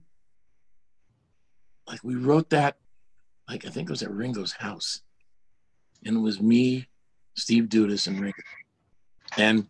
Ringo wanted to have something cool. And, and so, uh, like, I love the background vocals on that song, too. Uh, okay, Ray, he loved, that to him was sort of, just slip out the back, Jack, you know, it's Paul Simon, make a new plan, Stan, you don't need to be curly, just listen to me. Well, that's going to be okay, Ray. It's going to, it kind of had a, a similar motif to it. Right. And he loved it for its, he he, he liked it for its obladi obladanas. Had that sort of feel. Blink, we actually wrote for a film. And it just happened to be a, a track that was sitting there that we worked on and put it in. You know, there's some stuff that we've never released. Um, I'm actually trying to do a thing called Demo Days, like D A Z E, and have it be some of our songs that never made it to record. Mm. But they are so much fun. Ringo playing cardboard boxes, like as drums. Uh-huh. You know, he loved the bootlegs. He wasn't complaining like when all the bootlegs of the Beatles stuff came out. Ringo always loved them. Oh, interesting. But he loved, he loved the bootlegs. Yeah. And I think because of that, yeah, I think because of that, you can get away with releasing stuff that's a little, not completely professional. Right. Like, you know, but hey, he's Ringo. Why not? Is there, a, is there a lot more film footage that exists of the sessions for Ringo Rama that we haven't seen because we've got yes. the documentary? Yes, there's a, there's a there's a bunch. There's a whole bunch, a whole bunch of McCartney's that I have. That's that's good. Yeah. Like we filmed everything, hmm. and it's a matter of. I mean, I think Ringo will let it come out when he wants it to. You know, but the Ringo Rama stuff, we had so much fun, and I'm sure it will see the light of day. It's just one of those things that I don't. I never want to cross a line and make Ringo uncomfortable or do something that he wouldn't want me to do. So in this case, when he wants it to come out, I will so share it with you guys. Mm-hmm. It's really, thank you. Great. Really good stuff. I promise. No. Any last questions? Uh, I think that's great. Thank Wait, you. We've covered. I know. You know. Story. There's some, There's. I mean. There's one question. I just felt like bad. I don't know if Susan is still uh, watching, but she asked asked a question. Her first question, and she just said she had a question for Mark. She said, uh, "I remember the Hudson Brothers song, 'So You Are a Star.'" Yeah. Yep. It was probably your biggest hit. Is it also your favorite Hudson Brothers song? We, it, it is my favorite Hudson Brothers song, but the full circle of that, on my solo album called The Artist, when we were on Dave Gilmour's boat mixing Ringo Rama, he, in the back room, he had like a drum kit and a piano, and I was back there, and Ringo went, "Oh, that sounds kind of Beatley," and it was "So You Are a Star," and he goes, "Let's do a version for your mom." And I went, "Really?" So he's playing drums. I'm like, I wish I could actually play you guys something. Wait, because I actually, I screwed up. Wait, hold on. Let me see if I can find this. Right. I'm so bad at all this stuff too, so forgive me. Oh, no problem. Oh, this ought to be, this ought to be interesting. Wow. So this is, oh, listen, got it. I'm just gonna play. Okay, listen. You'll hear, you'll hear him making fun of me, which is pretty funny. So listen. Oh, wait. So no, I'm not gonna think. I'm just gonna play. It's trying to. No, I'm not gonna think. I'm just gonna play. Here we go. You don't think all week. Now you're thinking.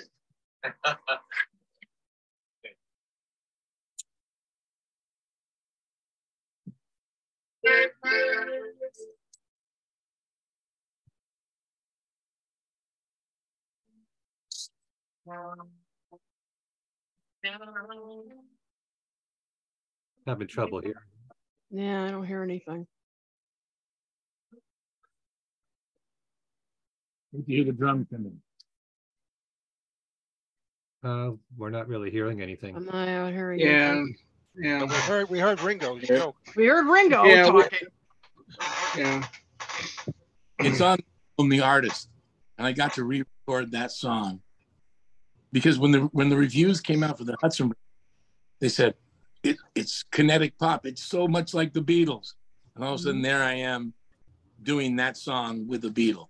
So it's like once again the Forrest Gump full circle. One of my That's favorites. So- That's so cool. Wow. Yeah. Just full circle. Excellent. I'm a lucky man. Mm-hmm. Um, nice. Since you mentioned the Hudson Brothers, I think this would be a good opportunity. I know you posted something on Facebook that you guys I are did. planning to do a concert together. Yeah, we've decided after all this time, while the three of us are still on the planet, hmm. that we should get together and do something. And we're looking at probably October when it will happen. And we're going to make it, it's not going to be a go-go dancer and a drummer that's too loud. Three guys, piano, guitar, bass, telling the story of everything. And it's going to be fun.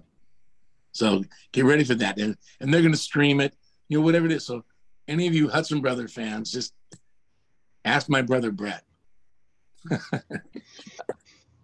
that, you know, says, thank you, Mark. Information, you know, till, says, mm. Thank you, Mark, for answering uh, so awesomely. You're welcome. Awesomely. Okay. Great. Uh, okay. Not only that, I, I also wanted to point out, I saw that you were in Hamburg, Germany. I just got back. Yeah, and you were part of a Beatles convention there called Come Together. Yes. What was that all about? Earl Slick, Kazim Sultan from Todd Rundgren. Sure. And and we, John Lennon, are, but it was the first time I ever got to sing Mother. Which wow. Is, yeah, and and I can actually do it justice. I can do, you know, the screaming is inside of me. And it was the first time I'd ever done it. And I was so happy that I did. Um, and we were in Hamburg and, and going places where the Beatles were. Right. You, you're walking on the cobblestones that they walked on.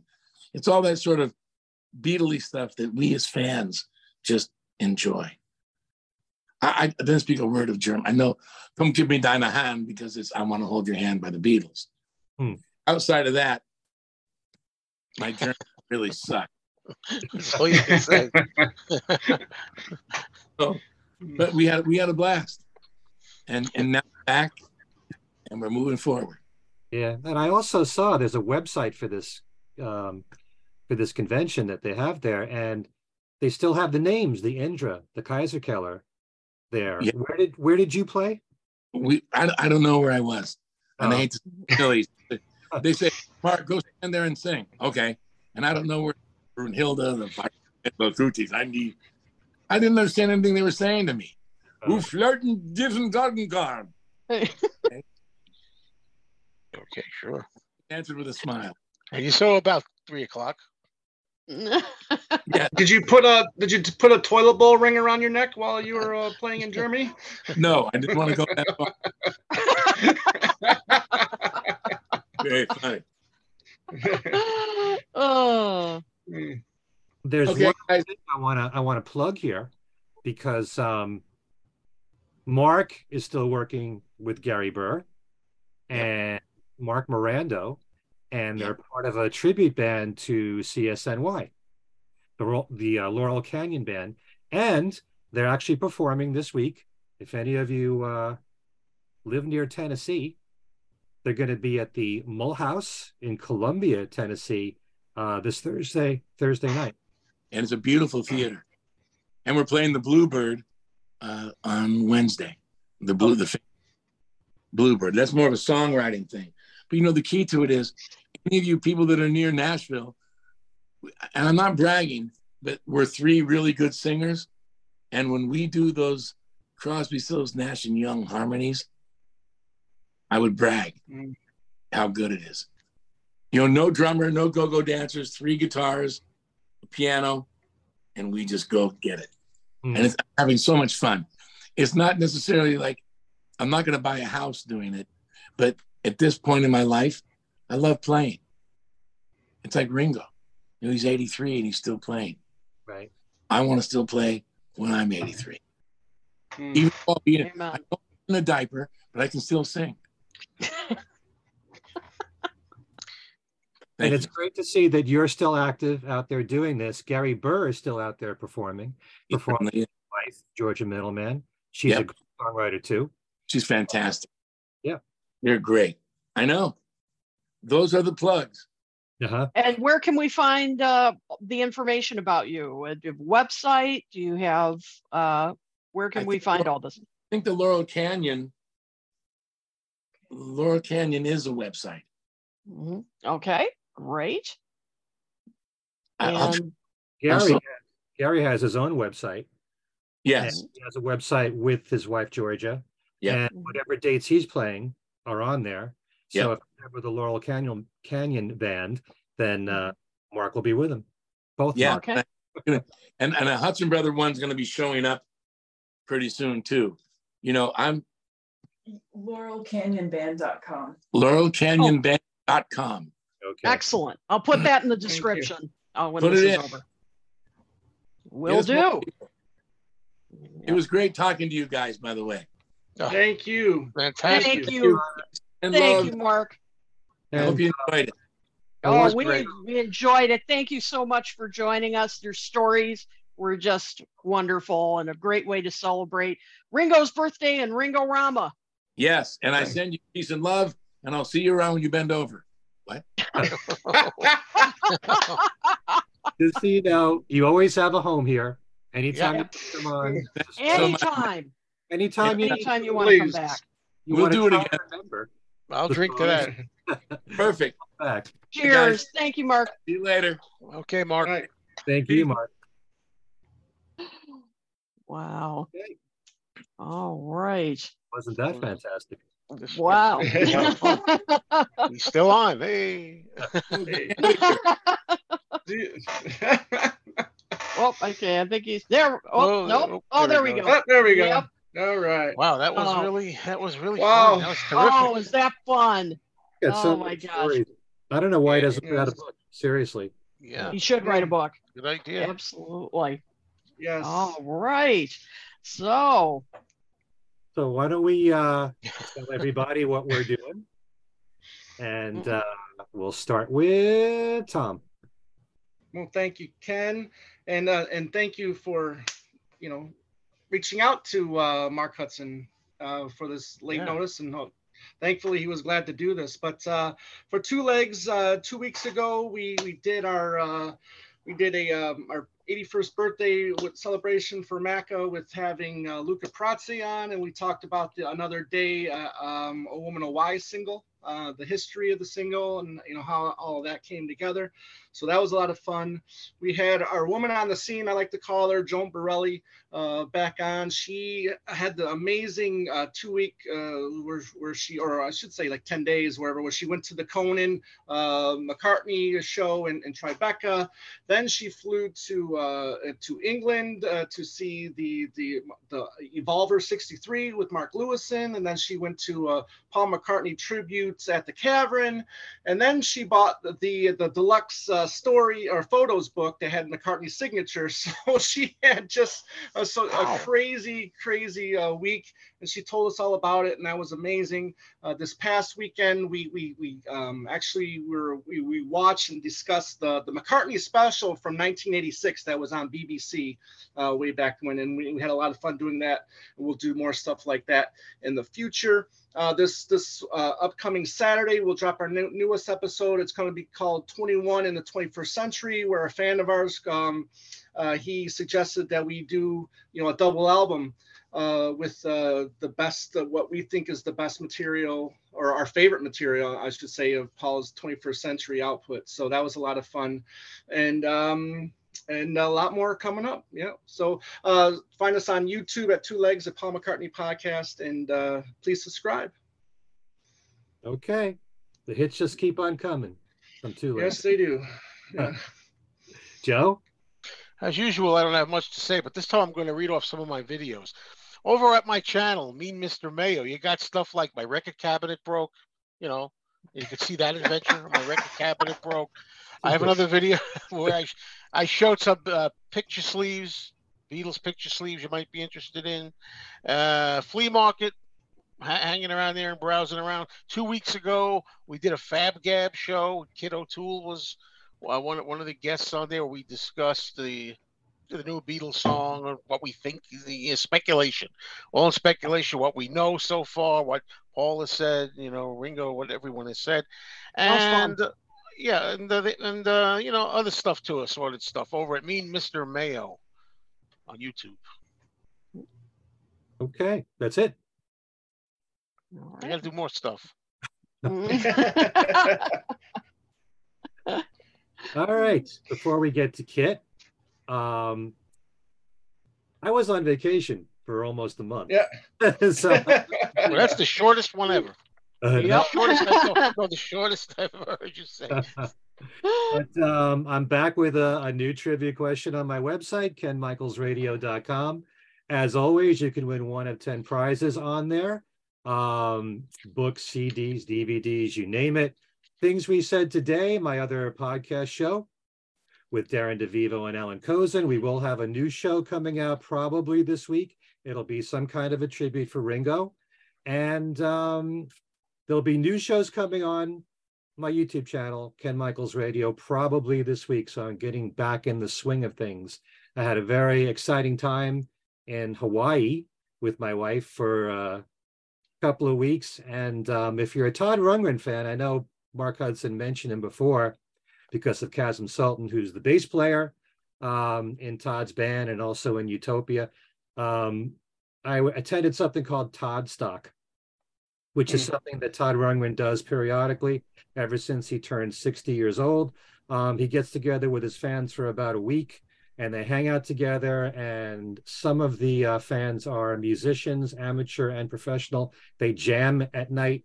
Todd watches them, sometimes jams with them. There's any kind of different types of activities that could happen.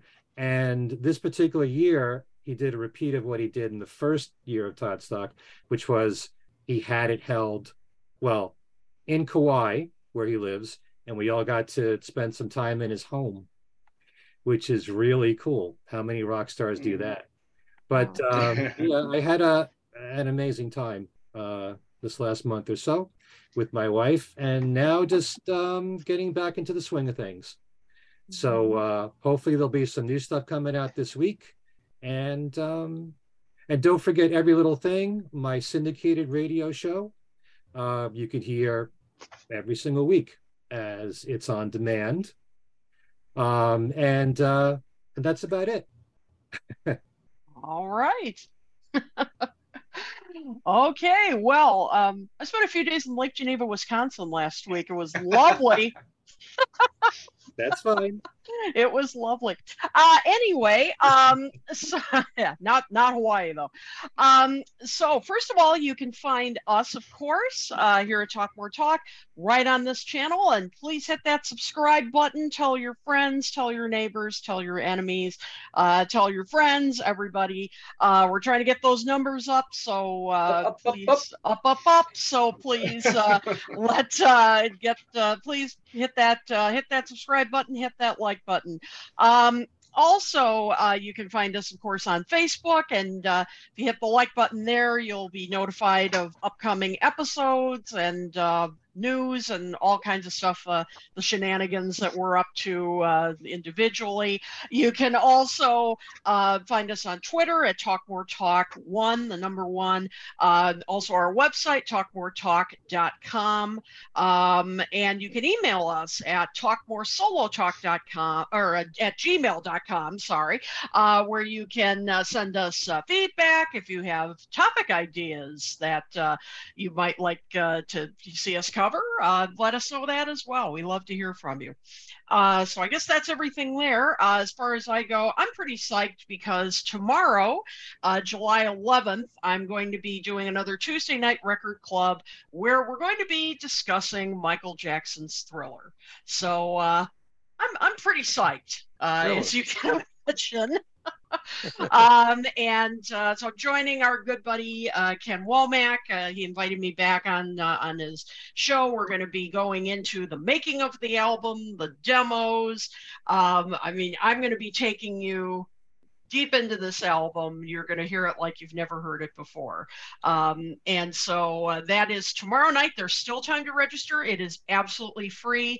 It's seven thirty p.m. Eastern. So I hope to see you there. It is going to be a fun, fun night. You're going to see me geek out. So you don't want to miss it. Come on. Nikki's looking forward. Nikki's looking forward to it. That's right. Tell her to get ready. Wait. I've got I've yeah. got some I've got stuff ready. I mean, this is this is this is my time to shine, okay? So, um, also, uh, just out today, uh, my latest course, um, and it's going to be actually a four-part series uh, on the British invasion. I'm really excited to to be uh, teaching this. Part one. Well, yes, the, the British, British invasion. Oh, yeah. I Yep, you know what that is. And uh, I'm going to be covering it from its earliest beginnings through the nineteen eighties. And so part one starts wow. in September. Yeah, part one starts in September. These are the kind of the roots, uh, you know, the earliest beginnings of it in England and the formation of the Mersey beat. So it will be uh, two classes. So I uh, am putting up the registration uh, probably after this show on my page, Facebook page, on the Talk More Talk page. Um, and so registration is open. So I will uh, post all that info for you. So it'll be a great course. So, uh, so I sent Nikki and others an email, so she'll, she knows about this probably already. Um, so anyway, hope uh, to see you all there. It'll be fun, fun course. I'm really looking forward to it. So I think that's everything right now. All right, Kit. Well, this has been tremendous. What an honor it was. Yes, yeah. My favorite, show. my favorite show. Yep, absolutely. right, right now. Yep. Let's get uh, Mark on again, and other members of the yes. round. They're always welcome here. Anyone that's worked with any of the Beatles, uh, of course, in their solo careers and as a group, they're welcome here. Um, thanks so much to all of you uh, for joining us for this special edition where we talked about Ringorama, celebrating its twentieth anniversary this year. And we'll see you in a couple of weeks. Thanks so much for tuning in. Take care. Emphasis in your mind. Happy birthday, Ringo. Rock and roll.